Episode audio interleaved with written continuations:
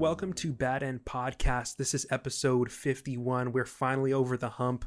Uh, my name is Joshua Calixto. Uh, I write for Kotaku primarily. I'm Katie McCarthy. I write for usgamer.net. And I'm Kyle Cookstell. I write for Nowhere besides uh, my own blog that I haven't even wrote for in like six months. So Yeah, um, well, Kyle did used to write for Killscreen with us, but you know now he's like a fancy, you know, startup business uh, VR volumetric storytelling guy. Um, and we're pleased to announce that today we actually have a very special guest, uh, an old homie of mine from my New York days and uh, continuing to this day, uh, fellow Hearthstone reporter.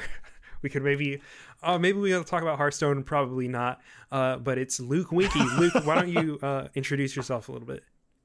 Yeah, hi. My name is Luke Winkie. I'm a I'm a freelance journalist um, that covers video games and, and other things for for kind of everywhere you can find good video game content because there's like six video game websites these days. So you know, just just search Luke Winkie and whatever you might choose, and I might come up somewhere. But you, is your is your main beat Hearthstone? Like, is that your thing? I it, I got like I don't know. I covered like Hearthstone esports a lot in like 2014. Like that's kind of I don't know. Like that was like that was a while ago.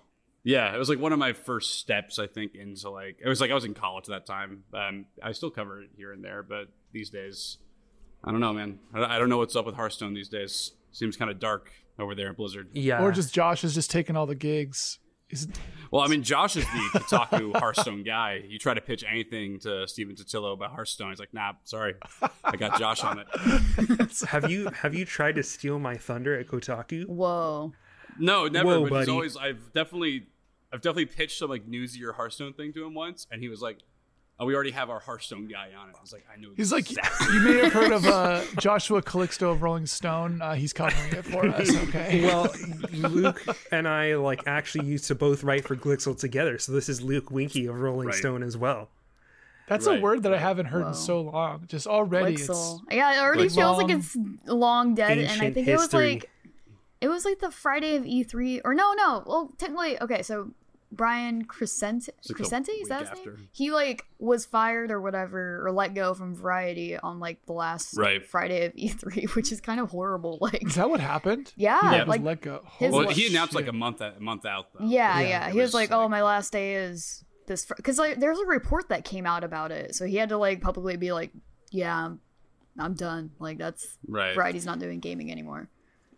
Okay, Which but that being said, Luke he he did write for Rolling Stone. He's also Luke Winkie of now New York Times. You got Oh, true. Oh yeah. Yeah. Tell us That's about- exciting. that that thing almost got me invited onto Cheddar. By the way. Oh, almost. I heard But then I Joshua like, I'm sorry, Calixto from Taiwan. Rolling Stone might have been on Cheddar though. So I don't. This is what I heard. It's just The a New. York Times. What's the, what's the? Was it? Were you writing about games? I was writing about gamer fashion for the for the New York Times style section. That's a good beat. a That's a perpetually good beat. Was it esports fashion or like just like streamer fashion or? Uh, kind of like a blend of both. It was focusing on like um, I guess the main guy was uh, the, I forget Mike Hogg at Hundred Thieves, who basically is running like a streetwear brand with his esports Right, brand. They have like like Supreme style drops and stuff like that, which was kind of the impetus of the story, but then also kind of digging into some of the other like kind of athleisure sponsorships, like Dignitas is wearing champion stuff like that. Um, but I definitely the, the stuff with the Hundred Thieves and them basically turning themselves into like a streetwear brand in a very traditional sense was the thing that I found most interesting. And I was like validated by it because when the story went up, we had photos of the Mike Hogg guy, the CEO of um, 100 Thieves, and he was like wearing some new hoodie that they had, and all the comments on Reddit were like, "Well, that hoodie's clean. When's that dropping?" I was like, "All right, cool. This is a real thing." Then I wasn't off base. That's crazy. So I feel like people just realize that like, oh shit, gamers have money. We can sell them weird chairs, shirts, Right. Yep. headsets. Ugly chairs. well, like we talked about this before, but like even like sorry, Josh, but even like five years ago or whatever, you go to Best Buy and like fuck if you could find a keyboard there for a PC thing, and now it's like gamer like gamer merch is just out there, and it's not like. I feel like there's not more people like ev- ev- I guess more everyone plays video games now. There's more people on the earth than there was five years ago. So like maybe in that way we reach some critical mass, but it seems like gamer branding and like gamer stuff Like I was at fucking Whole Foods recently and they had like the gamer fuel there and I was like, wow, I never thought I'd see that again in my lifetime, but here we At are. Whole Foods. Yeah. Yeah, dude. Yeah, but that's Just the hanging thing is like there's a huge spot open for this type of thing because everyone knows 90% of gamer fashion shit is like absolute trash. Like every time Uniqlo comes out with like a video game collab, I'm like, oh, finally, video game clothes are gonna be good. And then it drops, and I'm like, this looks like complete and utter shit. They're always bad. It's or it's the same pattern. How do you Yeah. make Uniqlo come out with fucking bad clothes, dude? That's the video game effect. And Hundred Thieves is out here like, hey, if we make you know like a fucking baseball shirt with uh, the 100T logo on it, people will buy it. Yeah. Like you can make a fucking raglan shirt with like a three quarter sleeves. And it just has Right. a logo on it, and it'll look better than ninety eight percent of video game shit that comes out. But Luke, I wanted to ask you because you don't you know you write about all types of shit now dude i feel like i see you Yes. you're coming out with like insane amounts of stories on a monthly basis Yeah, that's just- like what I'm impressed by. I'm like, You're how the fuck do you find the time? To. I'm just, I'm just like- trying to keep up with Nicole Carpenter, honestly. Yeah, you and Nicole are like constantly just like churning out shit. and also I'm like, damn. bad end guest in the past uh by the way nicole was on the show um Right. but yeah what l- let's talk about some of those stories like what were your biggest stories of like the past year Uh, in terms of reach or in terms of like length? Uh, Re- Like what one let's that was like, viral or what was, like- length and then like one that you're proudest of um, I mean, They're all your I- children, I'm sure, Probably the self fucking story did really well for for Mel magazine. I don't know if you remember that one. What? I'm not trying to get too. Please blue, elaborate. I mean, I don't know what kind of podcast this This, is. uh, but- we have no rules um, yet. I think we have right, a yeah, mature whatever. If on this isn't this isn't live, we can start over. Okay. Um. So uh, there's a uh, a sub a community that I discovered um, called r slash self fuck, and what that is is when you're a dude and you put your flaccid dick into your butt, kind of like around the around the taint. and at that point, you get hard. That was the one thing they made very clear. You Oh. cannot do this while you're already hard. You will injure yourself. You have to be soft first, and then you just, you know, you just do. You just go to town, man. You just, you just have a good time. Um, and they were super enthusiastic. Gave me great quotes, and uh, that was like. Uh, I remember my New York Times editor messaging me about that story and was like, "Yeah, you know, I can. I, I'm all over the map when it when it comes to stuff." Uh, that was like- probably the one that I remember most fondly the internet reaction to in the past handful of months. did you get the uh um, did you get the uh, God, slow news day like- huh comment right? Yeah, exactly. uh, I I don't know. Like I, I wrote like a long profile for Deadspin about this wrestling interview guy that I thought was pretty interesting. That's like kind of niche and involves a lot of like cultural context to understand. But I thought that came over. That was for Deadspin. Um, I had my first first Vulture story recently. You know, just just trying to. I went into this year wanting to write for more places, and that's what I've been trying to do this year. And then my next step is I want to write longer stuff. Mhm. You know, the the eight thousand word Luke Winkie profile coming soon, maybe in the next two years. you know um, maybe we'll Where does that go? Like, where do you like if you were to pitch an eight thousand word piece?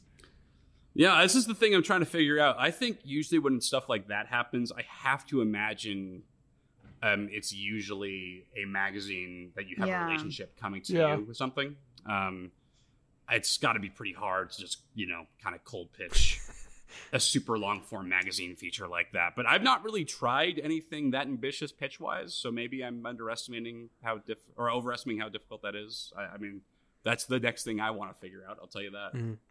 i mean you know maybe you'll t- even take on some video game crit Yeah, I don't. That's never gonna happen.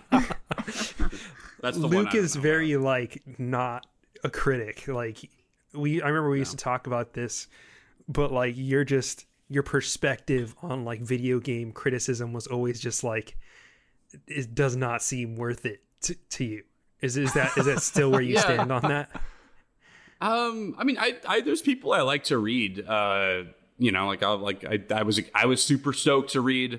Like I remember like counting down the day to like I, I'm really excited to read Kirk Hamilton's uh, Red Dead review. Like I was like excited to dive into that and go through that. There's like stuff like that that I'm like that I'm jazzed for. But I don't. I just it's never been something that int- which is weird because I started out in writing as like a I wrote a lot of record reviews. You know, as like a 19 year old, I would Mm. write like album reviews. But maybe I just burnt out from doing that a ton in college. But I don't know. I think it's way more interesting to like go find a story. Like generally, that's that's that's more fun to me. I think it's easier too. I think it's I think it's way easier to be like I'm going to try to tell your story as best as I possibly can instead of like trying to come up with my own, you know, concise narrative on something. Yeah, it's Do you have, way like, easier. um, I agree. With that. Yeah, You live in so sure. you so you live in New York, right? yeah, yeah. I live in Brooklyn. Do you have a lot of that? Um, like I always associate, and I mean rightfully so because I worked at a games publication, but like it's a lot of people, mostly in their rooms, like seeking stories online. But New York is Yeah. kind of a place where there's like a lot of shit going on. Do you feel like, is there a lot of like boots on the ground, sort of like? Got to go to this place and like find Yeah. a story, sort of thing, or is it? Do you feel like it's still mostly like I think it's you can like be online enough?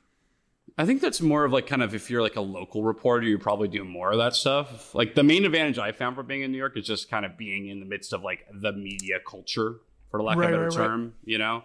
And also just like um, you know, stuff comes through New York pretty often. It's it's like a lot of times if you're like looking like you'll get like a press release, hey, I'm gonna have so and so in New York if you want to do something with them. So I, I would actually. Like I find that to be pretty pretty useful. Yeah. But um like I've only done like like three or four stories out here where I was like, you know, kind of knocking on doors and doing stuff like that. Was one of them a fighting game story? No, but that's, That's that sounds pretty good. Yeah. I just feel like Yeah. everybody who like does a in in situ New York stories, oh, it's about like fighting games or like video games Right. New York. Yeah, that um That's the two. it's kind of amazing how fighting games have retained like that kind of punk rock mentality that you need to like go there and to participate. Yeah, yeah, yeah. It's like the one non-online scene that that exists Yeah. in games. Speaking of games, have you been have you been playing any video games recently, Luke? Yeah, I mean, I saw you guys talked about uh, uh, Void Bastards on a show or two ago, right? So we don't need to. Well, I think we like Sink into that flippantly necessarily. talked about We it. like- we were like, void bastards, and then we moved on. Yeah, yeah. Yeah, I I think that game is mad good. I was I was playing it. Uh, I was playing it on National Video Game Day a couple days ago. Um, that was my that was kind of my return back into the field. I was I was out here for a wedding, yeah, and I was showing my girlfriend around my hometown. So not not a ton of gaming going on, but I was playing a lot of Void Bastards, which I, I, I that game that's that's a good game. I really enjoy its aesthetic. I really enjoy. Yeah, it's I- good. I don't know why you guys are flipping about it, but I, I, I, I'm, I'm a I fan. think that's like the the the only thing I really enjoy about the game is the aesthetic. Yeah. I don't know. Yeah. I so I actually did quite play quite a bit of Void Bastards, probably like five or six hours of it, and right. I just felt like I kept saying like seeing like the same shit over and over. It was kind of Yeah. like husk of a rogue like with like kind of shitty first person shooter elements that's like borderline on rails type shit where you're just like going through rooms and you know it's a lot more about like the numbers game of like do i have enough health? Are the enemies bullets strong enough to kill me? As opposed to like the you know playing it right or having like a certain style or skill or what have you um which you know is fine. And i think like at its core that fucking rogue like gameplay loop is just like it just has this this aura about it where it's like oh this feels good. This is like inviting. This is warm. I can come back and play this more. And i think that's like the biggest thing that void bastards has going for it on top of having like an interesting art style. Right. but i don't know how much more i could say for the game besides that. You know what i'm saying? Like Yeah, no, I, I, I, I totally get that. I, I guess like the deeper I've gotten, I found a lot of versatility in what I can do. Like I have this gun now where like I like warp people out of time and space, and I can put them where I want. So now, I, whenever I see one of those, one of the big screw guys that'll just wipe the floor with you, I, I, I zap them out of time and space, and I put them behind a door, and then I lock the door behind them, and I'm just like, well, I'm, I'm just never going back through that door. yeah yeah yeah But stuff like that I've kind of enjoyed. Um, at the beginning, though, when you're just running around with that pea shooter and not a whole lot else, there's there's not a ton going on. But I, I also like I don't know, like you said, something about you know getting that material and building my new. Sh- I, I really like looking at my workbench and seeing all the stuff I can build. I don't know. I, I it's not going to be my game of the year or anything, but I've, I've, I've it's it's resonating with me in, in that kind of roguelikey way. It's got like I mean, it's definitely got good feel. Like the Yeah. I think the aesthetic is like so choice and like Right. all of like the UI and like the interactions feel good. I'm with Josh. The shooting kind of feels a little flat, but Yeah. generally like it engaging with the game feels good. But I mean, Josh, kind of to your point, like I wonder if we're starting to see like the sunset of the roguelike as like a kind of hype genre, and I wonder if this is kind of an indication of some fatigue there Sure. where like the like the style of like a roguelike as being in vogue is now kind of moving out of the spotlight so people are starting to like you can get tired of a a roguelike in a new way that like if FTL came out like now you wouldn't it might I think FTL is really good it's probably a bad example but like something like that comes out now and you're like I don't whatever it's another roguelike um whereas at the time because it used to be a really niche genre and now it's been like subsumed in multiple aspects by like other games in general um that like just playing a roguelike now is like uh this would have been really cool like four years ago but like it's not it's not doing much for me I, now I think like You're the right. standard for being an interesting roguelike is just getting higher. You know what I'm saying? Like Yeah. if Rogue Legacy came out today, it would just be like a an okay roguelike. Whereas like when that shit came out, Right. it was like the roguelike for a while. Uh and it, there was massive buzz around it, even though you know, when I think about Rogue Legacy now, it wasn't anything like super, super special in the scope of like what roguelikes look like. You know what I'm saying? Like Dead Cells did a lot better of a job of like doing what it did. I mean, it came out a couple years later, but the principle is there. Like I think there's just more stuff to compare these things to, and so it's getting harder and harder to have like a quote good roguelike out there. I think. Yeah. I also like something about. Oh, sorry, Katie. I didn't mean Oh, to cut you off. I was Yeah. I was gonna say like I feel like the roguelikes that are standing out to me are the ones that are doing something different, you know? Like Dead Cells are still like a sense of progression, so it's not like you're just like right starting from scratch all the time. And I feel like the roguelikes that are like actually hitting are ones that are like tweaking the formula in an interesting way. And or just like are just very polished and feel good, but are also offering more than just like another roguelike. Yeah. Have any of you guys ever pissed off any roguelike dude about like ro- roguelike nomenclature? Have you ever got like, actually, that's, that's a roguelike I haven't roguelites? Yeah, I haven't directly roguelikes. done that, I get but- that. Yeah, Yeah. I get that in the comments sometimes. I'm like, whatever, dude. Like, there's whatever. also there's there was a episode of the um the Spelunky show like which is the like Spelunky podcast that's done by um This like is Zach Spelunky Gage. podcast. Yeah, it's actually it's really good. But it's they talk about Spelunky, but now it's kind of I wouldn't say devolved. It's evolved into like Right. just general game design discussion where they'll get on really cool designers. But they had an Sure. episode with um uh Raigan Burns, who's the, one of the guys behind uh, N plus plus and like N, and he he's like a big roguelike fan and he was like kind of driving this kind of hard line. I'm pretty sure it was him. Feel free to correct me if I'm wrong, listeners, but um basically driving this hard line where there was like literally there's a thing are you familiar with the idea of like the Berlin interpretation of roguelites?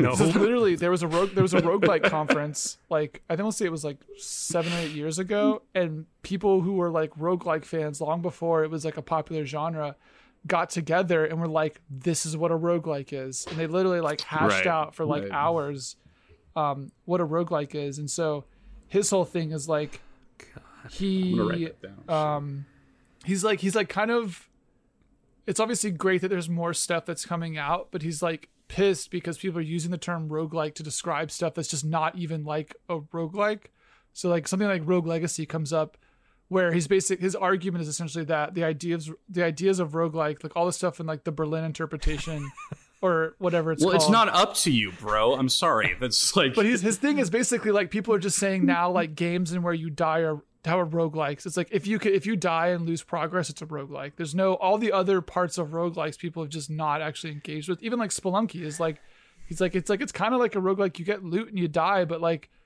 none of the other stuff that describes a roguelike. What are the other like this. criteria? I'm trying to look up the Berlin interpretation right you now. lose money. I thought about it Like for so. 15 hours. if it's not an assy, it's not a Yeah. roguelike. Here we Sorry. go. The Berlin interpretation of roguelikes from roguebasin.com. This is- Uh, oh my god. the Berlin interpretation, 20,000. Like yeah, it sounds Bond like so movie. fucking official. the Whittier interpretation of Metroidvania. Okay, so the definition of roguelike was created at the International Roguelike Development Conference in 2008 Mm, and is a product of discussion between all who attended. Uh, the definition all ten a- attendees. They're like the disciples Uh, of roguelikes. The Let's fucking see, scripture. high value factors. Okay, these are just these are just the things. Um, random environment generation, permadeath, turn based. That's a big one. That is like every roguelike, but not a lot of the modern things we think of roguelikes are roguelikes. Uh, grid based. Also, I think the thing is basically like Spelunky had some claim to roguelikes, and all these games that are coming out are more like Spelunky likes and less like roguelikes, especially when they're platformers. Like Dead Cells is like Spelunky like, but with progression or something.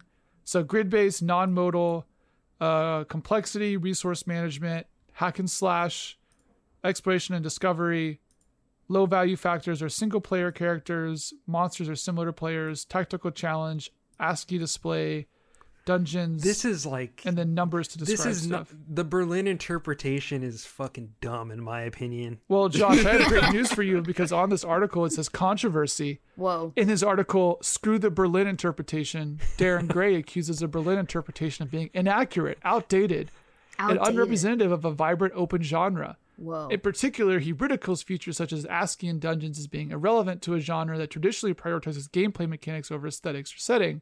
He criticizes the common use of the Berliner interpretation as the go to roguelike definition. I think the problem with video game genres is that the people that come up with them are either video game journalists slash critics who are already not to be trusted, just like in a general sense, or they come from fucking memes that are jokes that we end up having to like cater to, like fucking walking simulator. Like how many hours, lifetimes? People have kind of embraced that How, one. but what I'm saying is, how many like lifetimes worth of hours have been spent discussing the minutia of what constitutes a walking simulator? Jesus fucking Christ! Like, It's like an important thing to grow out of. I mean, like, it, like no one talks about genre and music anymore. You know? Yeah. Like, just move on. Yeah. You don't see Skream out there being like, "No, dubstep was like this, guys. Fucked up." It's, you uh, it's shoegaze cool. actually By the way, this requires this many watts from your amp. shit gaze. That was on the run up. That was a real genre there for a little bit. Um, the, this roguelike thing is happening. It's not. It's not called. It's now called roguelike celebration because the other thing doesn't happen anymore, and it's happening in 2019, this October in San Francisco. So, Katie, Whoa. you should uh, go cover it. All right, here I go. I'll get the the lowdown on the Berlin interpretation. you should, The add- you should roguelike definitely just sling that around. You could wear a t shirt that says, Ask me about the Berlin interpretation. I'm an expert. happens. I mean, I do kind of. I do kind of like when like a scene like that has this miles deep lexicon of you know all bullshit, but still, I'm I'm just happy that it's there. You know, it's just. Yeah, this just is like this is stuff's I think the guys uh, this is like Raigan's position in the podcast that he's just like he's like there's all this history here and people are just shitting on it. it's like we've we've talked about this for the past 20 years and it's like someone just came in and was like hey fuck you we're going to use your term to describe something that is not actually this thing and he's like uh, uh, what Imagine if that doctrine existed for like platformers, and then when they put like a double jump in Mario 64, it's like, no, dude, single jump platform. you can have double is a tenet Just of the Kyoto interpretation of platforming. the Geneva interpretation. I mean, the, like, didn't we just have another fucking discourse about Metroidvanias? W- wasn't Yeah. that? oh That yeah was last week. Yeah. Week before. Oh, God. recently. I swear to God, That's the- Friend like of the, the show, one term I Joshua Rivera, kinda start, started that one. Oh, really? uh-huh Sorry, Luke. Yeah, what did you wrote say? it. Well, yeah. what was his take? Anything's Josh Rivera. Metroidvania, the name is stupid, right? I didn't read the That's- actual article. I just saw it being passed I think around, it and was then that it I was saw the byline, and I was like- like, "Oh no, poor Joshua." it was that it's like Hmm. exclusionary because it's like it's like a it's a ter- it's like a term that you wear and all of a sudden you're like inside of a GameStop or something because it's just like this like Yeah. nerdy term that like has no inherent meaning. And I think he had some argument about like specifically the way genres are. His his argument was basically both it's not inclusive and it's like distancing, but also that even in kind inside of game genre definitions, it doesn't make sense. and on one hand I'm like yes, on the other hand I'm like genres in general are dumb. So it's like a it feels like a straw man to say it doesn't fit with the idea of a genre. Because I also think like Souls like is a thing, but it's like I think it's a similar similar idea. I feel like I'm on the same page. I feel like I kind of used to have that thing where I was like, yeah, Metroidvanias are like too insular. Like people that don't know what Castlevania or Metroid are aren't gonna fucking know what that means.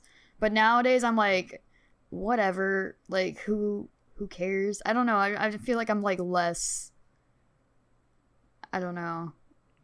No, offended is the wrong word. was- I'm less like annoyed by those terms, I guess. Like, and same like roguelike is from rogue. Like that's also from a Yeah. game, and it's like, yeah, it's like a stupid genre name, but like, what are you gonna do? I don't know. Like, what's the alternative? Like, action There was, adventure um, that you can run around double back. Like, I don't know. like what's Well, it's like, I- how there's like Doom clones became first person shooters. Yeah, exactly. Um, there was like a I remember I took a class in college that was about nothing related to the thing that I'm going to say, but basically there was a there's a part of the class where um it was about educating people in scientific literacy, specifically around like like when a when a doctor does something in science, they like write a paper to report it. And there was a basically a debate in class that was about like it's hard for like a normal human, so to speak, to like read these papers because they use scientific diction. Um, but the argument was like, should it be written more plainly so everybody can understand this research? And then there were kind of two schools. One was like, yes, it'd be great for people to understand what scientists are talking about. And then someone else was just, and then another side of the argument was like, well, like they're talking to the audience is not necessarily you, it's the other scientists, and they obviously have their own ways of speaking and diction in order to kind of like move the thing forward. So shouldn't this special Just like gamers, right? Just like gamers. Yeah it's like i feel like metroidvania is like it's an in term but you don't get mad at like the audubon society for naming birds weird things. Like it's like why isn't that one called a red fluffy one? It's like well there's a reason it's not called a red fluffy one because there's like this other stuff going on. So i view it as the same way where like it's it's part of like the culture. It's just it comes with the thing. Games don't have to be this certain thing that just appeals to everyone and this, the fact that they have no identity. It's like if you want to engage with games like maybe you need to learn the term metroidvania uh, once you're like in enough to care about it My only qualm is it should be one or the other. It should be Metroid like or Castlevania like. Damn. Metroidvania is that's a fucking real stupid. take Yeah, It's, a it's like it's which one which Should which franchise came out first? Yeah, there you go. that's extremely fucking like game journalist came up with it core term. I remember when that game showed up. It was after Shadow Complex in like 2008. That's when I. That's when that term. Started Oh, yeah. getting thrown around. So that's exactly. You know what we need to do? We need to come up corner on genre Cliffy the bad end interpretation of Metroidvanias. Well, like, Oh we'll my think God. of a name. that'll be a special episode for patreon subscribers where we talk That'll be For four hours. yeah. we just decide which video game gets it, Castlevania or Metroid. Um, I'd say Uh, Metroid personally. Well, which one came I agree. first? metroid I feel like Metroid's more recognizable. probably. Someone just lit a firework. It's like not even dark out. I just heard a firework. it's not even Fourth of July anymore, man. yeah, I, I miss. There's like some loud noises happening all around my apartment, and I don't know what's going on. So I apologize for It's the listeners. big that The one. know big one. It's the big one. Yeah. uh, So the first, someone's uh, we fireworks actually we have a we have a bit of an impasse because the first Castlevania game came out in 1986. The first Metroid game came out in Japan, also in 1986. oh So I don't know. maybe that's Maybe- why. maybe Maybe, that that's term's why fine it's then. like both of them. Like maybe that's why they're I feel like joined. it's like no one wants like- to make the call. It's like eh, just no them one's together. got the same like castlevania is also their weird shit that like these games don't have Yeah. Also, when they say Metroidvania, that they're talking about Symphony of the Night. That is the game. They Yeah, are that's. Yeah, yeah, totally, yeah. yeah. So Metroid, uh what else have you guys been playing Apex Uh, I, I was also playing uh, uh, uh, Surviving Mars. That's my other game. Anyways, that's that's that's all I have on this front. oh man What's that? Is that still going? Is there like fellow new expansion strategy or bro anything? or right Yeah, there. they put out a new expansion for it. I mean, I just jumped in for the first time um, fairly recently. It's where you you build a, a Martian colony on Mars, like Mm. Elon Musk. You know, you get a, you get government sponsorship, and you you, you harvest water and, and minerals, and and you built a nice little. You can you can have gamers on your colony. One of the one of the traits your colonists can have is gamer. That's fun. Are you can serious? Build. Uh, Yeah, man. Also, vegan is one. They have bad. and Are the gamers like dashing? Whoa. Is vegan bad or good? Uh, vegan, the, the, the, there's like a really tired vegan joke in there of like, oh, they're vegans. Like, don't worry, they'll tell you. It's like, oh, okay, paradox. All right, fine. Get it? and yeah, it's it's it's really fun because you have this whole little Martian colony, and you're like building stuff up, and it's it, you know it's it's like you're spinning plates, you know, you're making sure you have enough electricity, stuff like that. But then like you know. Oh shit! An asteroid hit your oxygen supply. Now everyone's just like choking to death. You gotta, you gotta move, man. you can really like go zero to a hundred if like, oh no, I don't have enough electricity anymore. My stuff's shutting down, uh, and that's really bad to have happen if you are on Mars. Uh, so it's good. I, I've, I've enjoyed it. It's it's actually it's a little more approachable than your average uh, paradox joint. It's also it's free on Game Pass, I think, right? Is that true? Maybe the the Imperator Rome is free on Game Pass. I know that for Yeah. sure. That's the the the the Rome the the, the yeah, Rome yeah. grand strategy thing. I've not jumped into that, but that's that's on my list. Game Pass, great service. I gotta say, they, they've sold me on Game Pass. I'm, Love I'm it. in on Game Pass. Don't worry, we just we got your quota, so you can now you can collect your uh, sponsorship fee after the podcast. Yeah, So- exactly. Yeah. I mean, I mean, I'm a freelancer. It's not even an ethics violation. I gotta um. Have I guys told you about colonizing Venus No. on the No. podcast? So Well, definitely um, not me, but you know. if you if you follow me on Twitter and looked at my bio, you may know that I used to direct a web show on astrophysics. Uh, and I basically spent a lot of time with the scientist who um, was like just basically he worked in the same museum that like Neil deGrasse Tyson did, and they were like equals in that way. Neil deGrasse Tyson's just way more famous. Um, but so Gabe, if you're listening, I remember you.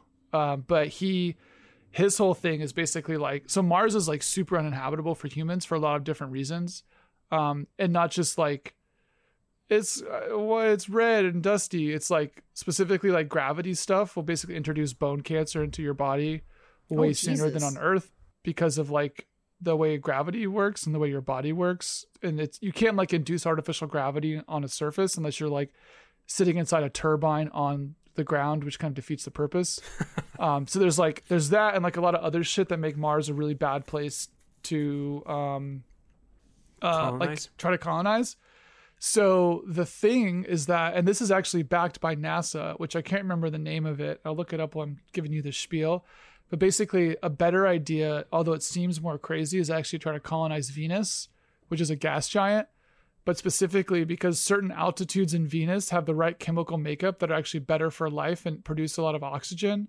But the issue is that because the air is toxic in its own way, you have to wear like a suit but also there's like enough buoyancy in the air that you could basically float cloud cities in Venus that are way more inhabitable than being on Mars because they have the right like uh gravitational like density. They've got like all the kind of they have like it's like carbon rich and nitrogen rich and all this stuff. So it's like a super rich environment. It's just the model for what it looks like to live on Venus is um different than what we associate with Mars which is like oh we'll just put houses on a planet obviously. Holy shit, dude. Let me try to. There's a, there's totally a thing. It's a NASA has a plan for this. Oh yeah, it's called Havoc. If you want to look this up, it's called H A V O C, which is specifically it's about basically building zeppelins that hover in Venus's atmosphere that people live on. So The fuck? That's that actually- sounds like WALL-E. it's it's a That it's, sounds harder than no, it's easier. Mars. It's so much easier because you just fly a thing there and you basically drop the balloon and you're done.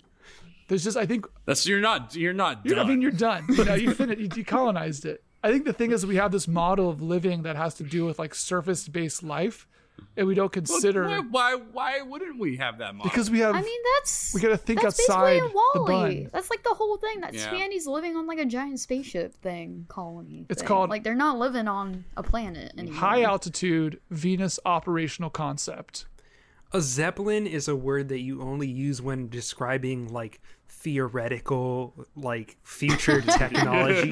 Yeah, you just call it a blimp with with you see in Some the sky, sort of but a zeppelin. Gigantic zeppelin in the sky that we All right, would listen to need this. This is this is from this is from NASA.gov. The upper atmosphere of Venus, with similar pressure, density, and gravity and radiation protection to that surface of uh oh, and similar pressure, density, gravity, and radiation protection to that of the surface of the Earth, is relatively benign at 50 kilometers. A lighter than air vehicle could carry either a host of instrument and probes or a habitat and descent vehicle for a crew of two astronauts to explore Venus for up to a month. Such a mission will require less time to complete than a crewed Mars mission. A recent internal NASA study of HAVOC led to the development Like of an evolutionary program for the exploration of Venus with a focus on the mission architecture and vehicle concept for a 30 day crewed mission into Venus's atmosphere. This project is All right, no so longer Kyle, active. check this out. On Mars, we can like go to Mars. We can like land on Mars, But why? and like, I just that feels like a better call. I mean, I'm not an expert, obviously, but But bone cancer. I feel like like Just to the seems you will die Yeah. from Walking. bad gravity. Like your your bones will I'll die from the deteriorate. fucking poison volcanoes on Venus. Doesn't matter. It's like Don't We're all jump off gonna the die anyway, dude. that's true. Yeah, like no, climate change is not gonna be remedied in the next three years, so we're all doomed anyway. You know, it's like it's just that's just how it is. You know what, Kyle? I vote for accept our Venus. death. I vote for Venus, bro. Hashtag colonize Venus. On terraforming Mars, you can build colonize a video game store for your my gamers God. to go buy Are you video serious? games on Mars. That's clearly yeah, a video game by video game people. That you know? increases the happiness of your Protect your colonizers. You gamers. can also build them a casino. God, It's good. That I good. gambled a little bit last Yeah, we weekend. see what you were playing. I won uh, roulette. First time I ever played roulette. wow. That's not That even sounds a What'd you put it on? Yeah. So That's like barely gambling. If That's you like all- buying a scratch off ticket. so if y'all, it's not. First of all, there's actually strategies to roulette. Okay. Second of all, Okay. Josh, what was if your you guys are familiar, was it put it was so it let put me it on you the black? back. let me. In some ways, yes, actually. So, if you guys are familiar, um, I you know used to win good amounts of money in blackjack on a consistent basis. I did not Um, know that. That's my boy. Yeah, I every time I would gamble and play blackjack, I would come back with like two hundred bucks, Hell yeah. and uh, this happened to me for like years. Every time. And um, the last two times I went, I lost money. That was the first you know couple times where I've lost Mm. money playing blackjack, and it just And you tried to go to a game with strategy No, like roulette. it feels really bad. this is actually what I was about to say, except the complete opposite of that, which is blackjack gives you the illusion that you have some semblance of like playing a hand correctly. Yes, but at it- the yes, end of the day, I mean, you know, there is something that's going to like maximize your odds, but it's still fucking like 51% if you're really, really fucking good at the game to 50%. So it's like you're not doing that much for yourself in blackjack. You're just gaining a small advantage if you're fucking learning how to play and count cards for like years and years and years. Uh, yeah, I was going to ask Josh, were you counting cards I in your never blackjack count games? fucking cards. I just got lucky. Bullshit. I, I don't know how to count cards, Okay. man. I just know, you know, you get a 10 plus 1, and then if you don't, it's just plus 0. You know, that type of shit. Anyway, Oh, like playing blackjack. Sure. Yeah. no, that's counting. That's how you count cards. Like, whatever the total is. Do you do you know how counting cards works? Uh, no. So- I don't. Any card with a 10 or face is worth like one quote, like point. And Uh huh. if you get if you see a card that has no it, that is not one of those you don't add a point and if you see one that does you do add a point the higher that number is tells you whether you you have a higher chance of getting a face card or not basically the higher that number is the more of those cards that have been dealt and the less likely you are to get one of those cards and those are the cards that like increase your chances of winning at blackjack because it's obviously beneficial for you to get a face Yeah. card or a 10 card so it, it all kind of hinges around that number your percentages you can kind of like get an idea of like what your odds are of getting a face card or a 10 card by keeping account of like how many of those are left in the deck or how many of those you've already been shown uh, just an interesting little blackjack fact for you. I never was actually able to do that for uh, for myself because it, there's a bit more to it than that. That's just like the very basic, you know, tear down of the concept. Um, But you were edge shorting, right? what's that? You were edge shorting, right? I don't even know what that is. Oh, that's when you look at the back of the card, you notice where the cards are cut along the edges, and if they're cut a little bit off to the side, you remember that card's an eight. And next time you see the back of that card, you Jesus it. Christ! Yeah, I definitely don't. Yeah, that's that's like extreme next level cheating at cards. Damn. Yeah. And that's really only useful in one situation, which is if the uh, dealer has that card. That's the only Right, because your cards are already shown in blackjack anyway, so it doesn't really matter. Anyway, roulette. Okay, The game of skill. I kind of realized like roulette's kind of nice because it's just like you're just fucking leaving it up to fate, man. It's like you either win or you don't. And if I don't feel as bad when I lose roulette because it's like it was like a fucking coin flip. What am I gonna do? With blackjack, it's like, oh, I played this hand so wrong, and you go like rethinking all your mistakes and shit.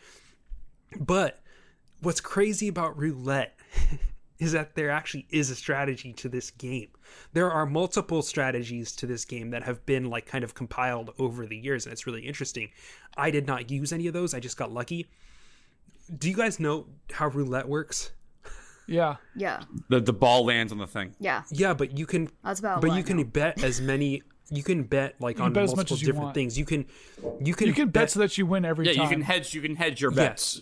I mean, You can bet twenty on red and fifty on black. Yeah. So if you miss your black, you still you could leave with nothing essentially um, but basically you know they make you put $10 on the table at least so you can put you know Right. one dollar on 10 different numbers but what's crazy is if you get if one of those numbers shows up it's 35 to 1 so you get $35 back if you hit one of those numbers and um Right.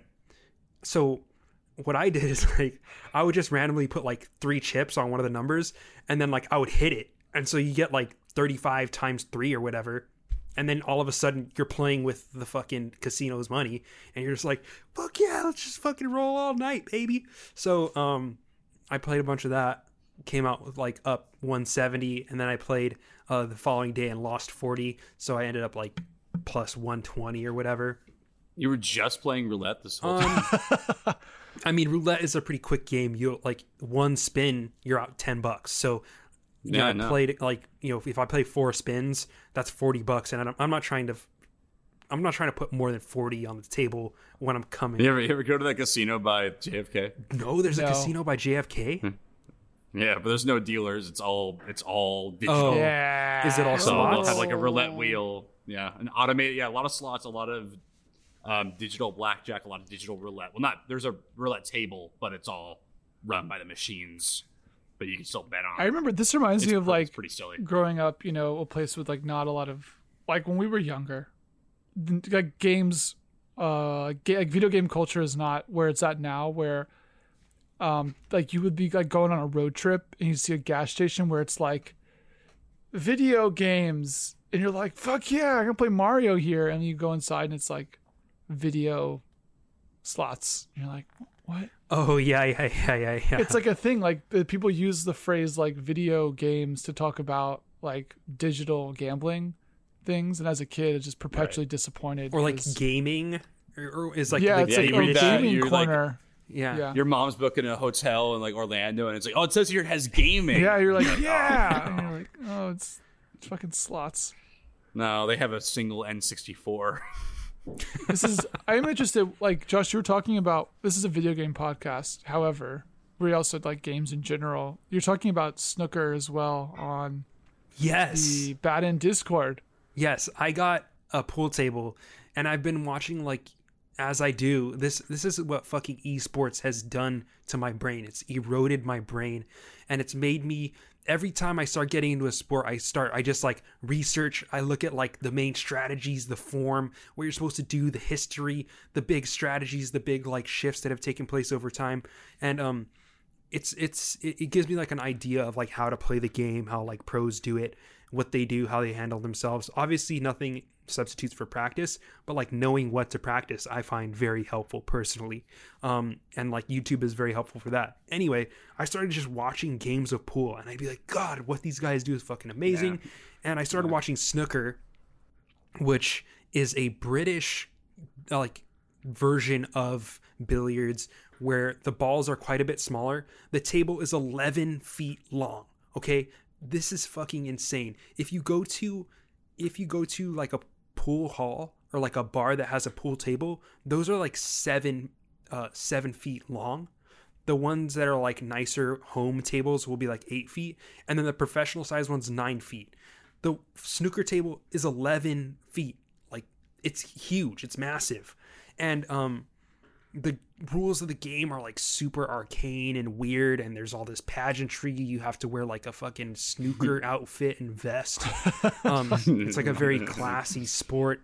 But it's so fucking interesting to watch because the way that this game like the game is about can you do something extremely difficult with pinpoint accuracy every single time you come to the table? And if you screw up, your opponent comes to the table and they're just going to take advantage. You're kind of expected to just like keep running and running and running. And it's more expected for you to succeed than it is for you to fail uh, at this game. And so, that being the expectation, I think that's like a really interesting thing to test for in a sport because that's just, it's like kind of rare, honestly. Yeah. Like, most sports are like, how high can you jump? Like, how athletic are you?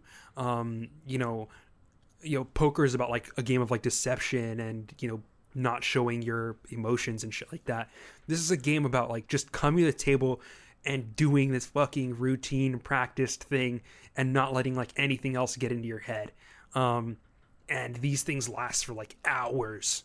Uh but it's amazing. Yeah. It's like any i mean like that's like like any solitaire sport like bowling or darts right? Things kind of like yeah that. yeah yeah. Absolutely. Um this does seem there's a bit more interactivity with snooker because the right. whole the what being snookered is is if you essentially like hook your opponent and they can't get a clear shot at the red balls which is like there's a big cluster of red balls. And every turn you have to hit a red ball in to the pocket first and then you can hit a different color ball into the pocket.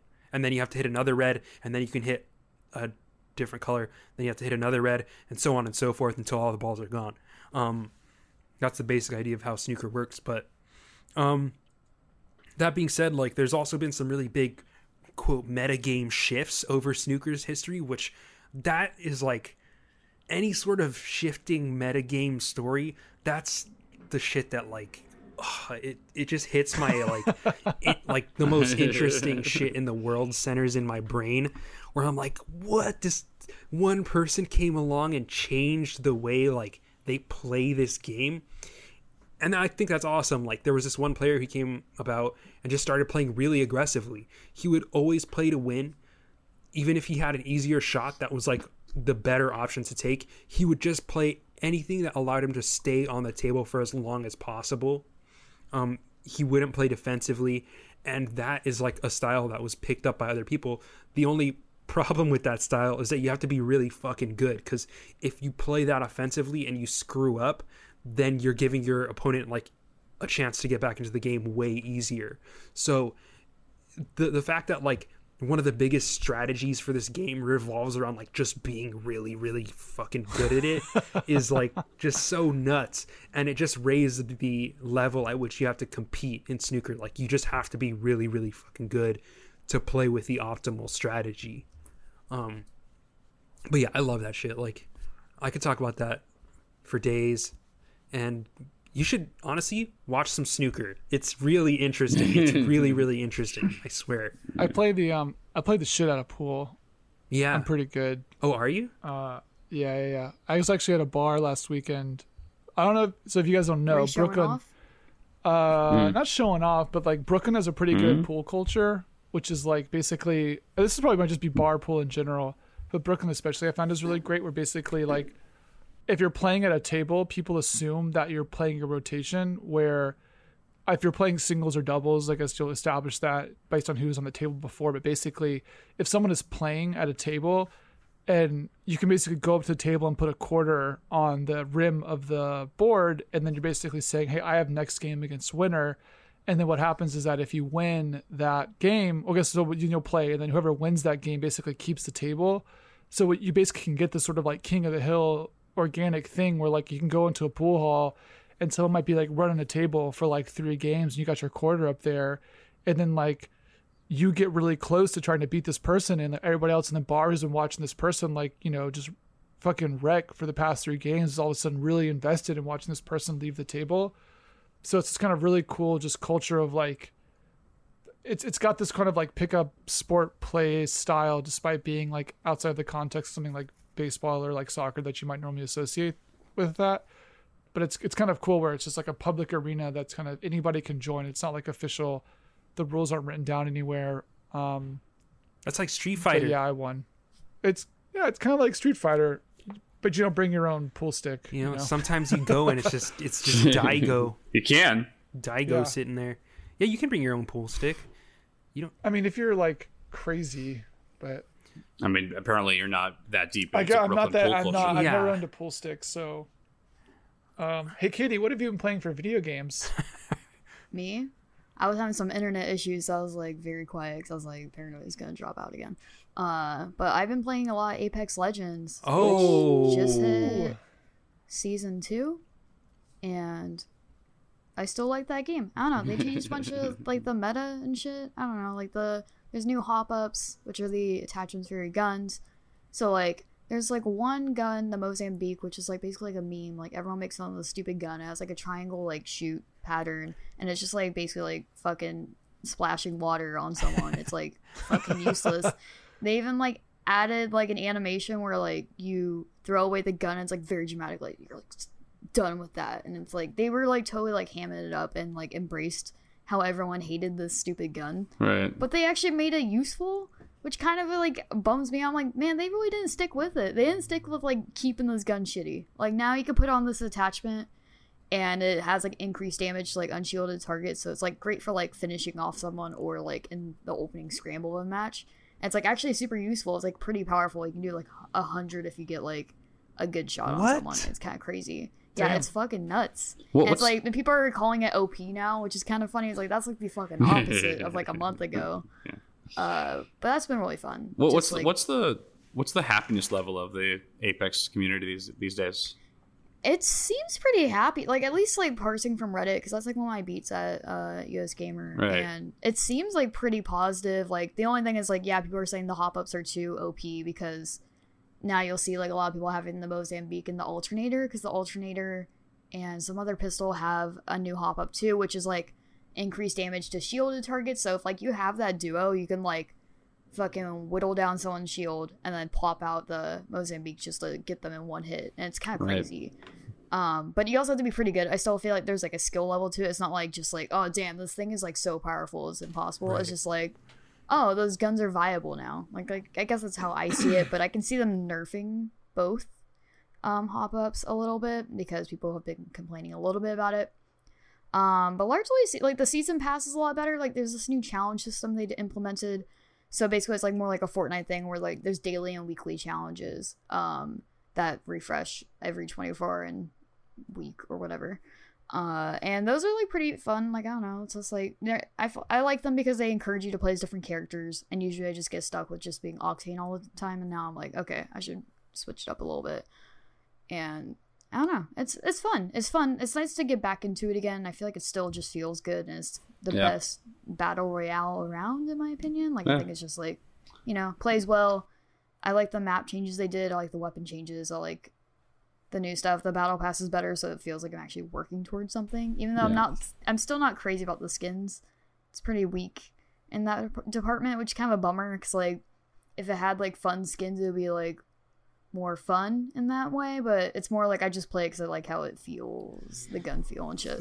It's Kind um, of- it's amazing to me how like that game was announced and released and it's been through so much within Yeah. six months. You know, it's Yeah, it's- insane. not even six months because it was like March or February. Yeah, it was like? February, So I it's think. like- yeah. So yeah, it's like Yeah. five months. It's bizarre. Like, man, what a video games are so weird now in terms of just how much can happen to a game in like such a short amount of time. Yeah, and the new season's weird because I feel like it's well, the community seems really happy and like I'm like having a great time with it. It doesn't feel like it's bringing new people in. Yeah. If it, if that makes sense, it just seems like it's like kind of like keeping people that were playing it in. Like it's a weird thing where I kind of feel bad for respawn. 'cause I'm like I don't know what y'all can do because I feel like this is a great season. Like it's a they they did everything that people asked for. I feel like it's But just like I'm like I don't know. Number like, three on Twitch right now. Oh, Oh, just shit, like- okay, so yeah. it's the kind of game that was built to attract people who are interested in the thing that was the fad at the time, which is probably like the issue with it, so to speak, which is that if you're chasing the fad, the fad's going to shift under your feet. So it's like, yeah, you might get like huge cash payout for like two months, but then the next thing will come out and all that audience is going to go to the next thing. Like, I think that the reason people have stuck with like PUBG or something is because it's just been around the longest and it was like one of the first. So like just chasing that seems like And I hear that's good again. It's pretty good. It's pretty good. is Shocking to me. I haven't played that. I haven't played that in a hot minute. Probably not since last year. And I that was like my game for a long time. And just like how Apex was my game for like two months, and then I stopped playing for like all of May, and then this new season happened, and I was like, "Ah, I guess I'll play it again. And now I'm like, oh, okay, I see. I remember why this game was fun and why I liked it. The only downside is like all my friends have like bounced off it, so I'm just kind of like playing alone. and I have the season pass on PS4, so I'm just, like literally alone. Like there's nothing. There's no one for me. What's funny to me is that like I would watch this streamer guy who's like the most like petulant baby streamer of all time. His Doctor Specs. no, it's um no, I guess he probably is a little bit more. But this guy is it's Mendokusaii. You know who this guy is? He used to be a uh, I feel like I've heard he used to be a pro name. Overwatch player, but like he, mm. he he's the kind of guy who just every video he's like, you know, when something there's like a bug or something, he's like, this is the Right, fucking yeah. worst game ever. If they had I only, know. you know. If they had made this gun more powerful, and this, and if they had released a little bit more skins and content, and if they had a ranked mode, they they wouldn't be at risk of dying like they are now. But they're not catering to their most hardcore players, and that's why this game is gonna fail. Blah blah blah. And it's like, you're a fucking idiot, dude. The reason why these games fall out of favor is because like that's just the way that fucking video games work. Like I know. your game is popular and then it's not. Every Yeah. dude, every first person shooter multiplayer game has an expiration date on it. Like that's why they Yeah. come out with a new Call of Duty every fucking year, man. Like think about that shit. Unless you're coming up with some like I mean, I, brand new genre. I think that's probably like a a dying model. A little. I think. I think in some ways the, the yearly Call of Duty model seems almost kind of old school these days. yeah. Yeah, I'm still. I'm surprised they're. It seems so. Call of Duty is like such a weird case, right? Like I feel like they're almost just focusing on Black Ops, and now they're bringing back Modern Warfare, and I Right. feel and Black Ops is still going hard. know, like yeah. they just People still play that game. released, yeah, and like and yeah, I was I was playing Black Ops up until May. Like I haven't dipped in in a minute, but I was still playing it because I have a friend who plays it regularly. So it's like, oh yeah, let's hop on for a few matches, Right. and then turns into like a few hours. But yeah, like they just dropped like this new fucking huge ass zombies map. Uh, that's basically um, from what I've heard, it sounds like a mini open world thing. I don't like understand. it's like the biggest map they've done, Wow. or they're stitching in there a bunch of things. I'm like, all right, like y'all fucking. People love zombies for some reason. I don't. That's like the one part of Call of Duty. I'm just like, I don't touch that. I, I was kind of out Uh, on zombies till this latest game. I kind of enjoyed it. This anyway. Keep going. Yeah, I was I was amazed how uh, they brought me in though in zombies.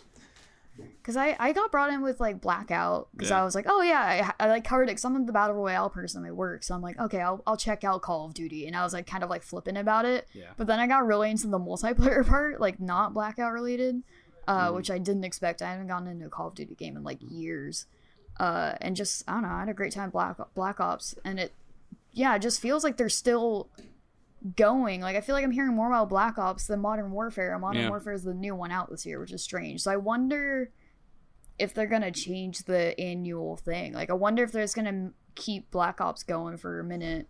And also Modern Warfare, and then maybe Yeah. like the year after it'll be like the next Black Ops. I Like, I, thought- wonder if that's gonna be a thing that's happening. So I thought they were gonna do that World, World War II, and maybe they would have if that game performed better. But like something about Yeah. the name of it, like Call of Duty World War II, and then some of the the hub stuff of like, oh, this is like the hub you kind of get into. And oh yeah, that was weird. Yeah, all, all that stuff made me think, oh, maybe this is gonna be like, was it Sledgehammer? Like maybe this Sledgehammer is gonna keep supporting this for like a while, and that's gonna be their thing. So and that didn't end up happening. But I, you know, I have to imagine people are still gonna be playing Black Ops 4 come November.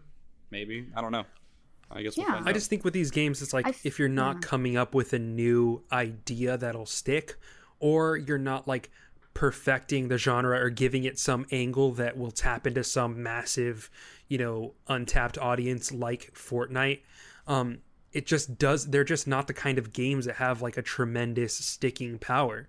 You know what I'm saying? Like Apex Legends was It's one a good uh, battle royale game, but that that was not enough to give it that kind of sticking power of say like a Rainbow Six Siege or something like that. It's just It's just another battle royale game, and it's not bad because you know it's not falling out of popularity because they didn't nerf this gun fast enough or because like they didn't put it in a ranked mode soon enough. It's falling out of favor because that, that's just the way that this shit happens. Like, and we've seen it over and over again. I, I also think that the YouTube complaining about video games economy probably skews our perspective on like, you know, games dying or not. You know, like Yeah. World of Warcraft's been yeah. dying the past five years. If you're just going by YouTube videos, that game's Right. still doing all right. You know, like I don't know. That stuff I think kind of can incept this idea that oh, this game's like on the ropes when usually that's not the case. Yeah, I also Yeah, think it's like a I mean, like, yeah. Or I was gonna say, like, with like Apex, like everyone was like fucking signing the death certificate because it was like Right, not right, like right. the top like eight on Twitch or whatever, Yeah. and it was like. I still feel like there's like a lot of people playing that game, and Yeah. like with the new season, yeah, it's like yeah, it's like climbing up on Twitch again because people were like, oh yeah, Apex, like Mhm. let's check in. That's the thing is like if it's not if it's like the game is like not number one or like in the top ten, everyone's like, oh well, it's dead. And it's like, no, that's not. Yeah, I mean, I like Twitch viewership is like a huge part to like parse a game's popularity or how well it's doing. Or But it's, whatever. it's like, but it's like to parse like a certain game's popularity. Like look at the Steam Yeah, top sellers and look at the top games on Twitch and like Yeah. two there's like crossover of two games. Like Yeah, it's that's true. not it's not definitely I think it's it's specifically and like they're, they're just they're different audiences, right? It's like if you want to be number one game on Twitch, your game is gonna look a certain way. Like and it's gonna play a certain way, and then the stuff that's like doing well on Steam is like fucking RimWorld, which is like no one is streaming RimWorld. Someone's streaming RimWorld, but it's like it's it's it's different, right? Speaking of dying games, Josh, I'll let you know that uh, Hearthstone's currently number 19 on Twitch. So Dead game, rest in peace, RB. dead. rip. yeah, I mean, when a new expansion comes out is when people watch Hearthstone anyway. Um, I got a press release for Hearthstone. so Yeah. I always get. I for some reason I'm on Blizzard's press list only for Hearthstone. I don't get any other news. And it makes no sense. I'm like I've never covered this actually game in my it's, life. It's kind of similar to me. Um, Yeah, it's weird. Josh, I'm you want to do a? Hearthstone minute? yeah, let's do the Oh Hearthstone. yeah, do the Hearthstone minute. Yeah. What, what, what do you got? What, how Wow. you feeling? Bleep bloop bloop Hearthstone minute. Um, the new expansion is coming out, and it looks is. I- interesting. I have enjoyed Hearthstone this year since the rotation. Yes, it's been I- a I think very it is a good quality year. product. It's been like Yeah. it's been a banner year for Hearthstone as far as Yeah. like Wow. the viability of a wide range of decks.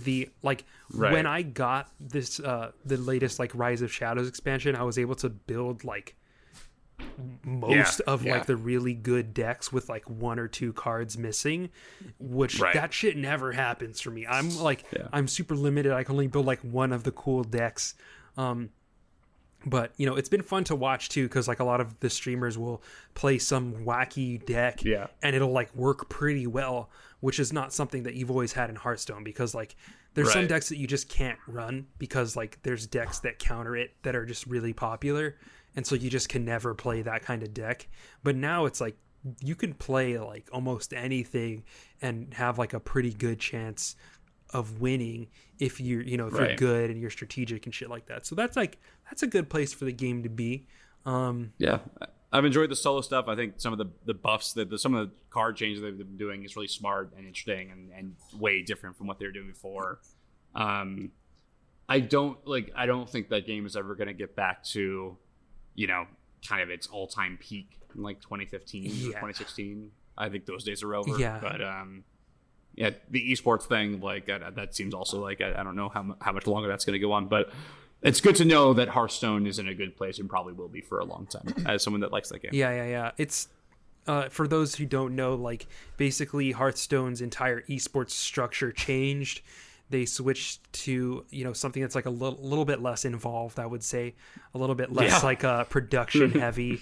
I would say um, a little bit more reliant on like pa- they're doing like a Dota thing where they're selling a package of cards that will like if you buy it, it'll fund the uh, the prize pool for the uh, the Masters tours. They're calling it. It's just kind of an interesting pivot. But, yeah, yeah, yeah. you know, And then um the other thing is that what was kind of cool is that they recently buffed cards for the first time ever in Hearthstone's history. Um right? which was just like a new thing for Blizzard and to do with this game. Um, be you know in the past they had said like they only want they don't want to like really make cards more powerful they don't want to like play with power creep and stuff like that um, Right.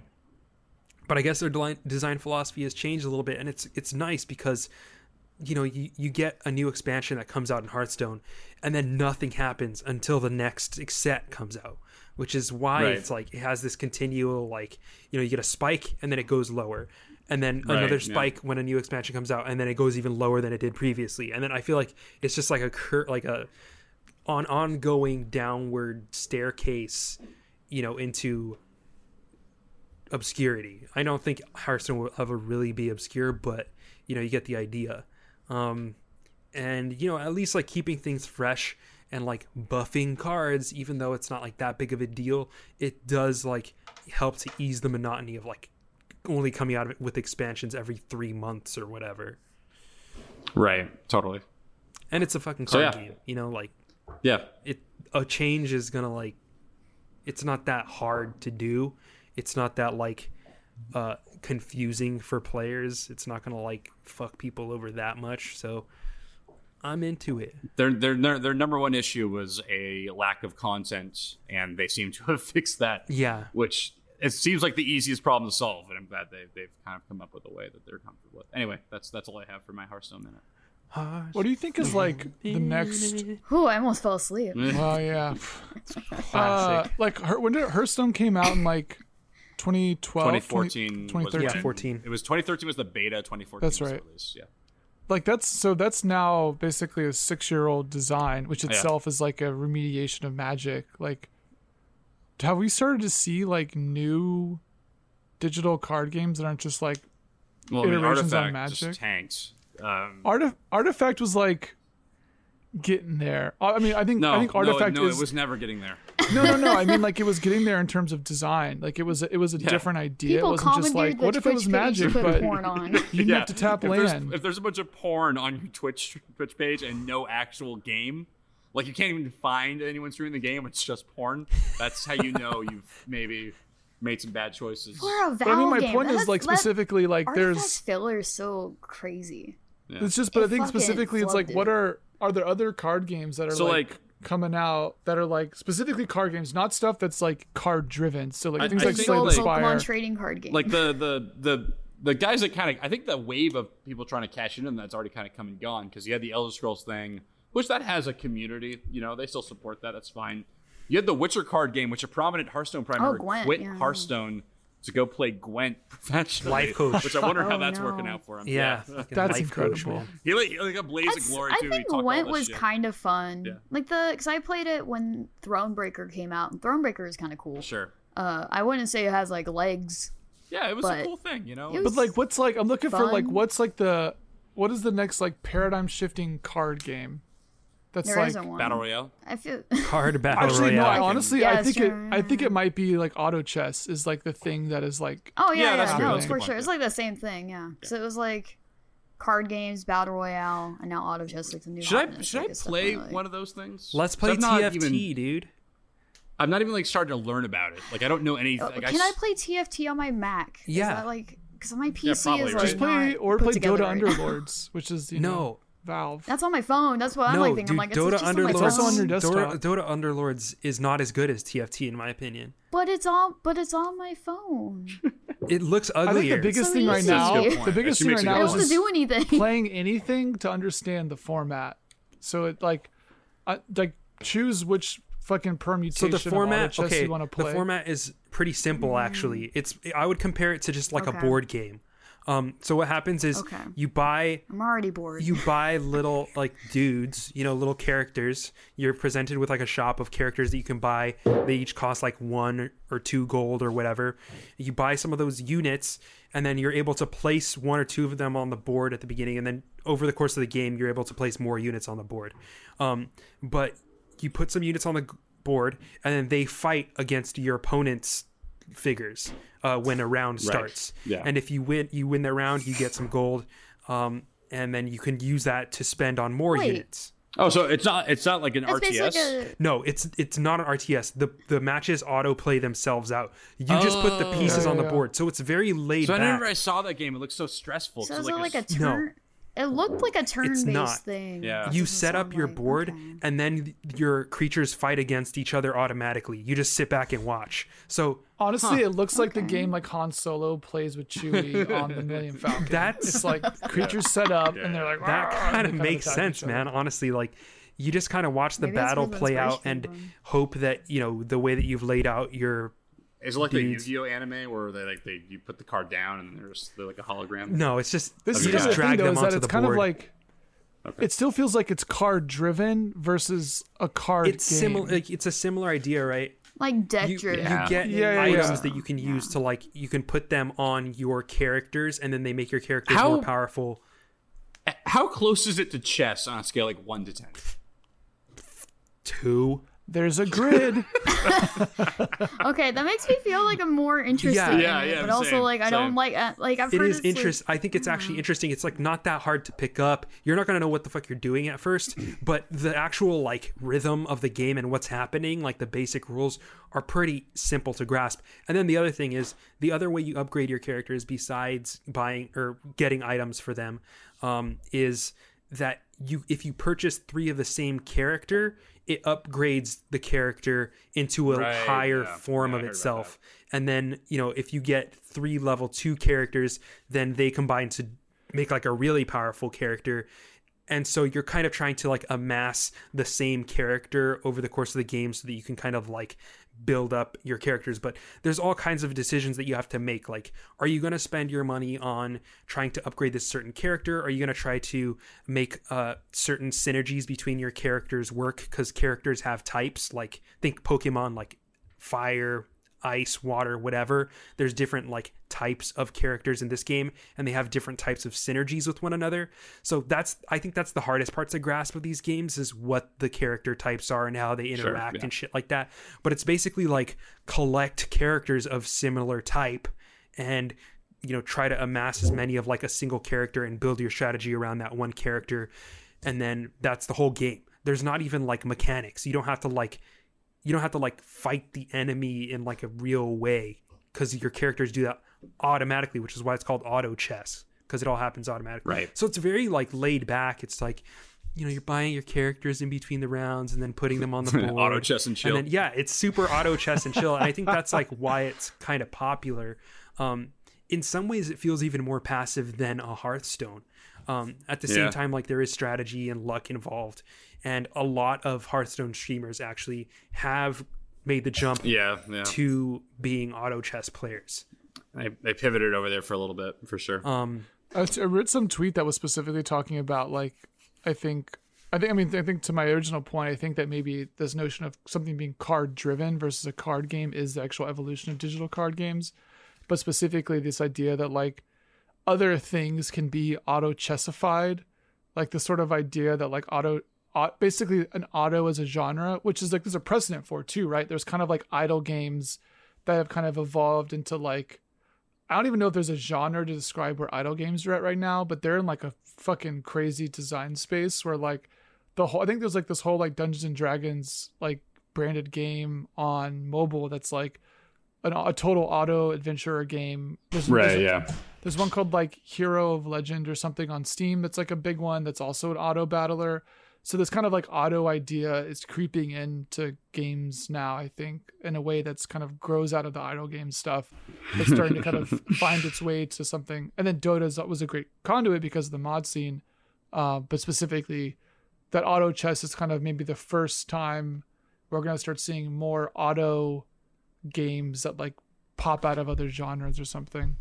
Auto Halo.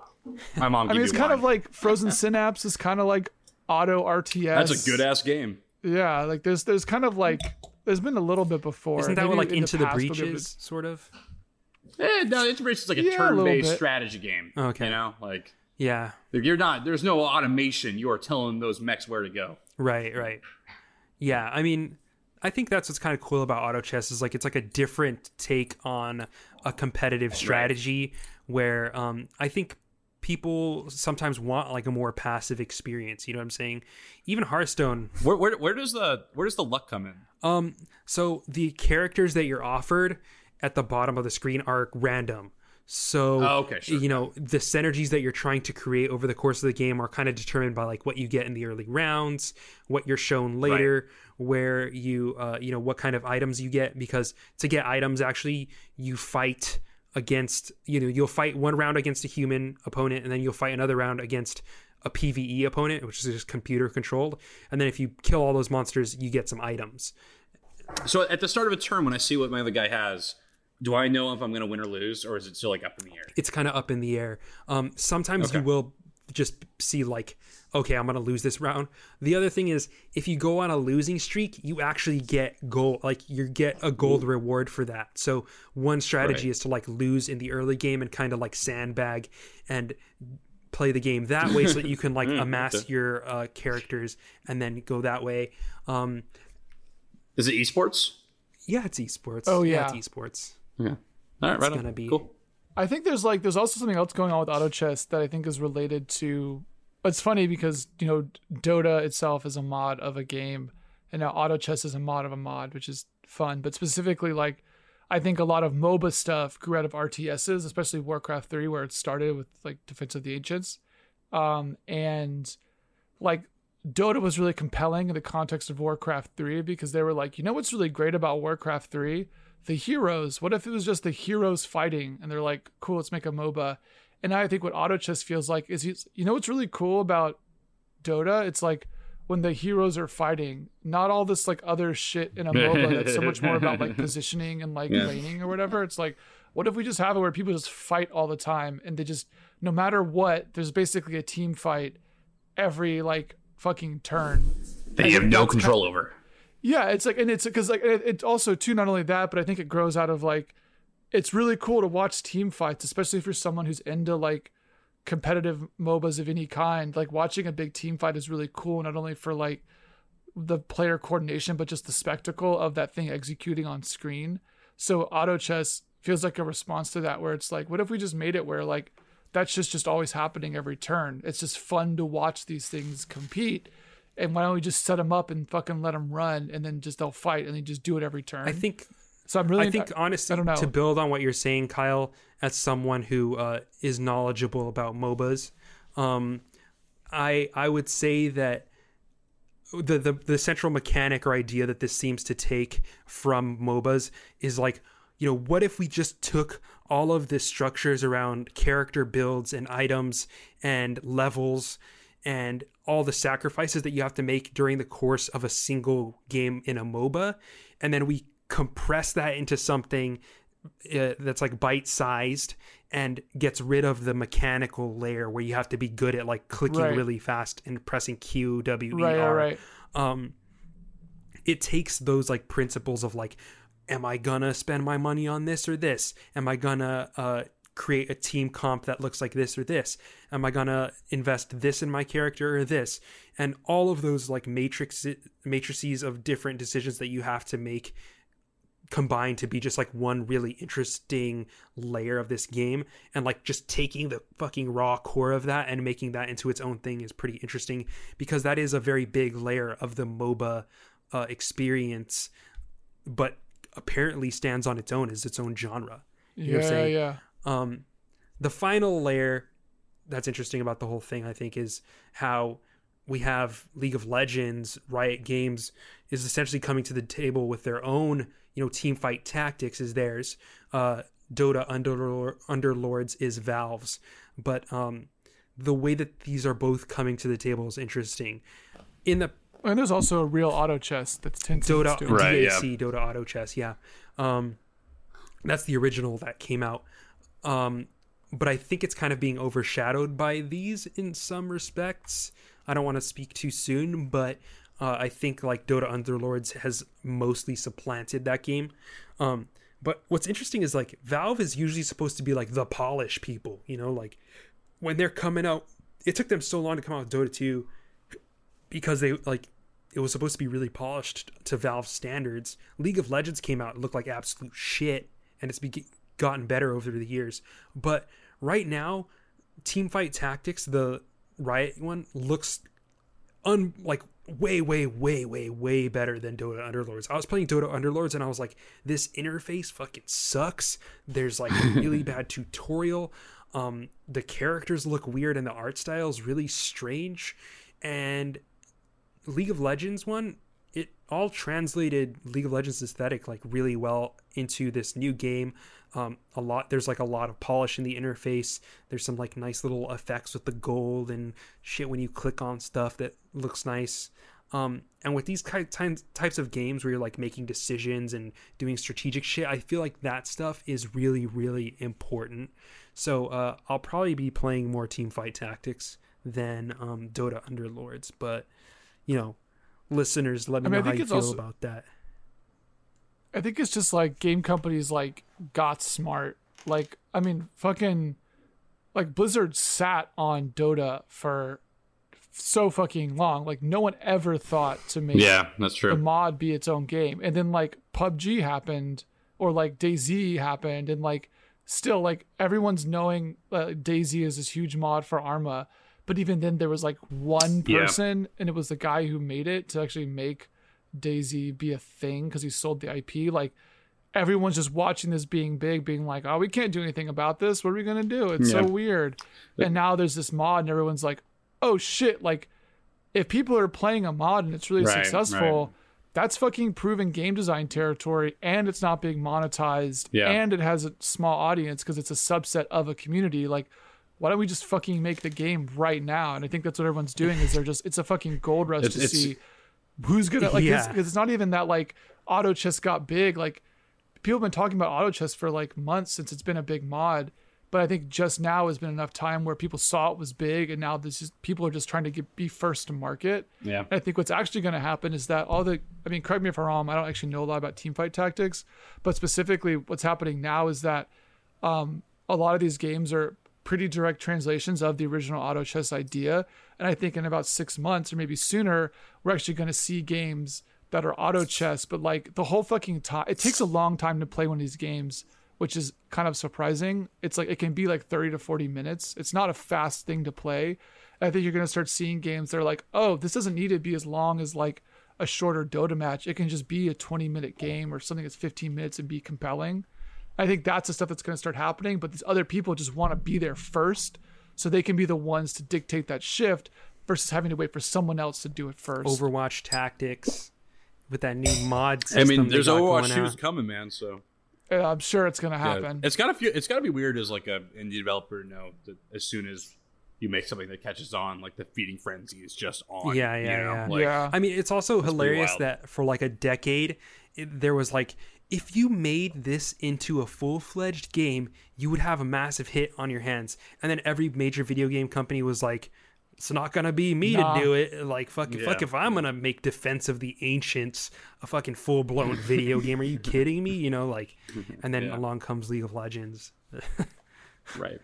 Yeah. And eventually, here's the storm. Yeah, and uh, eventually, mm, yeah. yeah. Talk about late to the party for yeah, that one.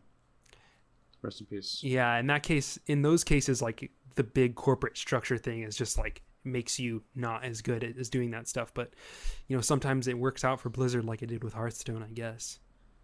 Makes me wonder. I think it's why like, it like works for Valve is because they have their whole like flat organization thing. I bet it was like five dudes who were like, "We should make a game for this," and they're like, "All right," and so they made one. And I bet League of Legends has probably been working on it for a long fucking time. They probably saw. I bet like Riot saw it way earlier, and they were like, "We should do this." Yeah. And then it's probably been it's probably just had a longer development time. If you're like 15 or 16, I bet your relationship to Valve is so much different than like ours is, you know? Like Yeah. We, you grew up with such a different Valve. Yeah, yeah, yeah. Which is Dota 2. oh, they're the ones who make Dota 2, right? Right, yeah. yeah. And Counter Strike, I guess. And that's probably pretty much it. This is my thing where I'm like, people make fun of me for this, and Josh will still say that it didn't happen like this, but I was like, Artifact is going to be weird because people don't associate Valve with being a games company. Like they haven't made a proper game yeah, in a long yeah. time. They make Steam. It's not like a guaranteed hit because it's a Valve game. That doesn't like mean something to people.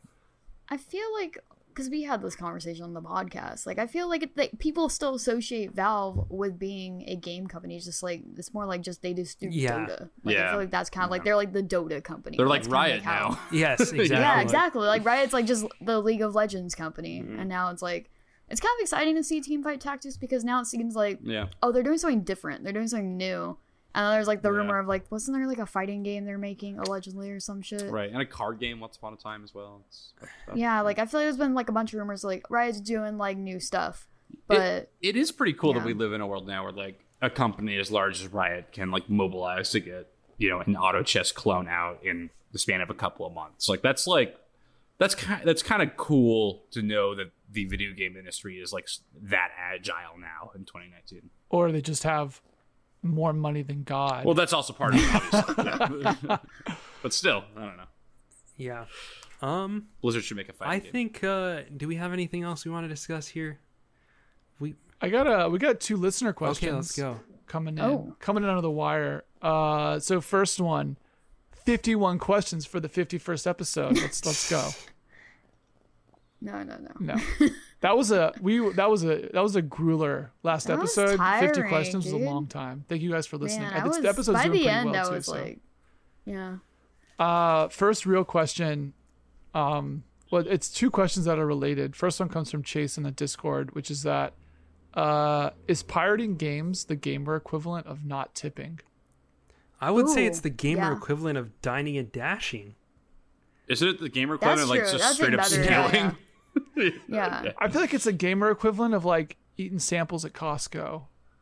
Because What is the game? have you ever bad. played? Unless you're like round, they're like walking back and forth. If you're like making a loop around and then Dude, you're like, no, hey, it's I'll the take gamer another equivalent. sample. Like if you then you're took shitty. the the thing that the the person was selling and sampling, and then you opened the bag and just ate them all right then and there. Right. I definitely just sit there while they're making them and be like, yeah, I'll, keep, I'll take another one.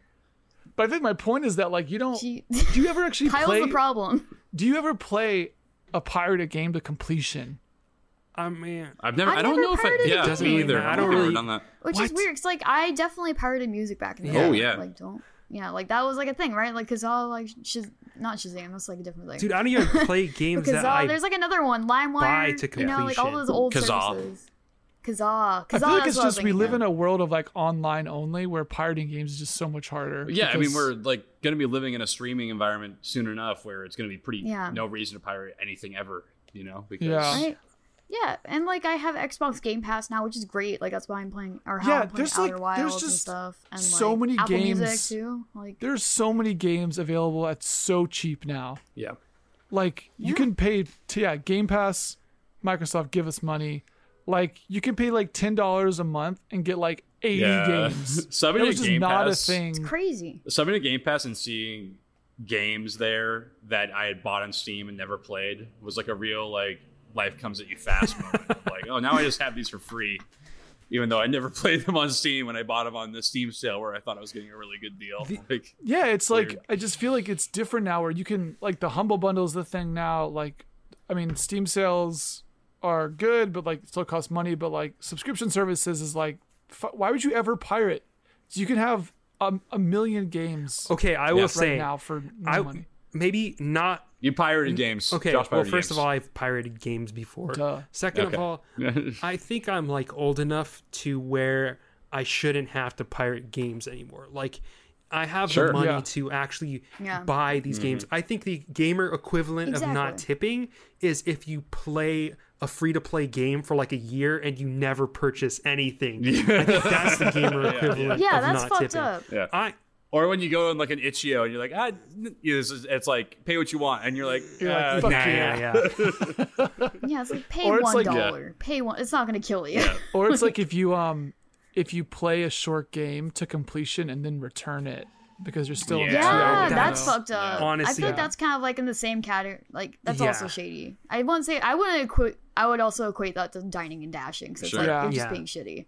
Like That's- you, that's there's more no like just excuse like- People are doing that with the Sonic game, right? They're playing the five-hour campaign. They're like turning right back to Steam as soon as they're So- done with it. Why? It's fucked up. Uh, last Steam needs to question. fix that policy because that's like such a big problem with like indie developers. Right, like it for just sure. like if you have like a short game, Yeah. you're just fucked because Right. you're just gonna lose sales. I think you It's, should like, be able to really just fucked set up. your refund limit But I guess in, you could it could be you could set it really low. I don't know. Next question, last question. Uh, what was the last game you pirated? This comes from Dan. Yeah, I like haven't. don't- like I I, don't mine like I honestly can't remember mm, like I'm also like not as tech savvy as my job would lead me to, or as I should be. Right. So it's like when I did like pirate, it was like pretty e- yeah, it was like services like LimeWire and Kazaa, and I was part of like this weird forum for Japanese music. So I'd like pirated a lot of like Japanese music that was hard to find anywhere. Right. Yeah. Uh, because that and like torrenting, like I did like very loosely back in the like Mm-hmm. way back in the day, like when I was early. The thing about pirating textbooks. shit is it was like a it was 2006 where I was getting like 20 kilobits a second. You know, it wasn't really it was such a long download. And b like yeah, so long. I I never I've definitely looked into pirating games and it was always like oh you need to download this and the crack. Yeah, the fucking need crack. Oh, you gotta get the crack. Yeah, the crack. I'm like, no, no, I'm no, like, I, like I don't. I want to download it and just have it. I don't want to do any of this shit. So I, that's why I never, I never did that. Honestly, like um, And games go on sale so much. It's GOG like, has been just a uh, was it Good Old Games has been like a total uh is boon the right word for pirating because GOG stuff is DRM free and so a lot of Oh, yeah. old that's games true. now That's that true. have the GOG wrapper are available on torrent sites because they just run offline so that's kind of weird. Yeah. Would you Um, ever, would you ever pirate a game for like ethical purposes? You know. So I so this is so this is my thing. So the the most recent game I pirated, I don't pirate ever really. I mean I pirate other shit, but I don't pirate games. I feel like I know what you're gonna say. yeah, I pirated Devotion. Yeah. because that was the only way to get it by the time I wanted to buy it. So I found a way to. I had to crack it. I pirated it and I cracked it and it works. Um, so that was a that was a special situation because like Josh, it's like I'll pay five, ten, sometimes twenty dollars for a game I like might not play more than an hour of. Um, just to like play it for like gamer knowledge purposes, but like this was a game where it was like it was literally not available right. Yeah. any other way. Um, is that is that still not back? yeah, I think it's never gonna come back. That's so The some, pub- some crazy. shit the just pub- happened. which is so sad because I was like, that's like my favorite game of the year so far. Like that's like the best game. I've played It's really fucking Yeah. good. and like it's so good and it's like such a bummer and like their last game detention's also like that was one of my favorite games of like 2017 and i just like i don't know this developer is just really good with making horror games i guess like horror games are like about history and like contextualize it really well and they're, they're just like also scary but like also very clever and just like fuck those games are so good and it's like a bummer because like their publisher just recently lost their business license and i think it people are like linking it like it probably has to Yeah, do I think with that's what I the read. whole devotion drama like basically Yeah. it's like they were seen as not just That like, really sucks. china's like so strict it's like such a such a huge bummer Yeah. um and like i hope one day it comes back but i'm honestly like i don't know i like i was gonna reach out to them and then i saw i think like waypoint published a story where they had reached out and Mhm. red candle games were like no like we're we're still like working on it like gave like a very Yeah. like not firm response on if it's coming back or when and it's just like a bummer i don't know Can Like, you yeah can you cop PT on um torrent sites? Does anyone know that? You probably yeah. you I probably looked. can i have pt on my like ps4 my old ps4 Yeah, I mean, Uh, if 'cause you I'm have a it on pro now PS4, so it's just like it, right? on my brick ps4 like just i i have it Yeah. but I it's I have the not file. It's on this hard drive. I can say that yeah for sure. it's here Yeah. i could sell it on ebay probably Okay. So, Um, oh, we have we have one more announcement, which is our next game club game. Oh, which is yeah, this yeah. episode, right? yeah Yeah. We wanna- Our wanna next say it? game club game Yeah. is Kids. Ba-ba-bum. It's uh, on the i uh, Apple App Store. Uh, you can download that there. I think it's like a couple bucks. Also on also itch. on itch. It's also on desktop. Okay, Yep. cool. So pick that up. It's made by everywhere. Playables. Look, so look for Playables Kids because yeah it's otherwise, really hard to find yeah, Yeah. So play that. We'll talk about it on the next game club episode. Thanks to Great. everyone who played. Uh, was it Cellular? I forgot the name of it. Um, I missed that episode. The but forgot it's, uh, interlude. to. The interlude, baby. not cellular. Cellular was the movie with like that '90s guy, yeah Josh something. Ethan Hawke. Was it Ethan Hawke? No, no, no, no, no, no, no. It was like it was like the- Josh I think it Hartnett. was like in Pearl Harbor. Yeah, yeah, yeah. I'm pretty sure that had ce- that was cellular. Or maybe that was like when phones came out.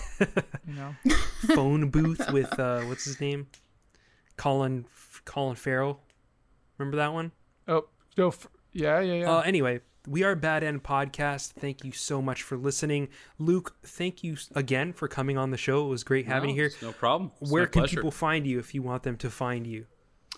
Uh, you can follow me at, at Luke underscore Winkie, um, and uh, just come out to San Diego, man. Just, just you'll find me out there for the next uh, week and a half or so. Okay. Maybe I'll come down and say hi. Yeah, dude. Yeah, come right. through. It'll be fun. Are you going to Come Comic Con? down this Saturday night. Yeah, exactly. Yeah, dude. me and Katie come Go come gambling. Yeah. Saturday night. I'm probably gonna go on a bar crawl with my cousins, and yeah, Well, I'll, if- I'll DM you. if. I'm invited, I'm Dude. invited. We'll see. yeah. All right. Maybe this will happen. Okay. Um anyway, thanks again for listening to Bad End Podcast. Go check out Luke. Thanks Luke again for coming on. Uh you can find us on Twitter at Bad End Podcast. We are on Gmail at badendpod at gmail.com. Rate us and review us on iTunes. Uh, subscribe to our podcast on Patreon. Uh, we are patreon.com slash badend. And we will see you in a few weeks. Later. Bye, guys. yeah.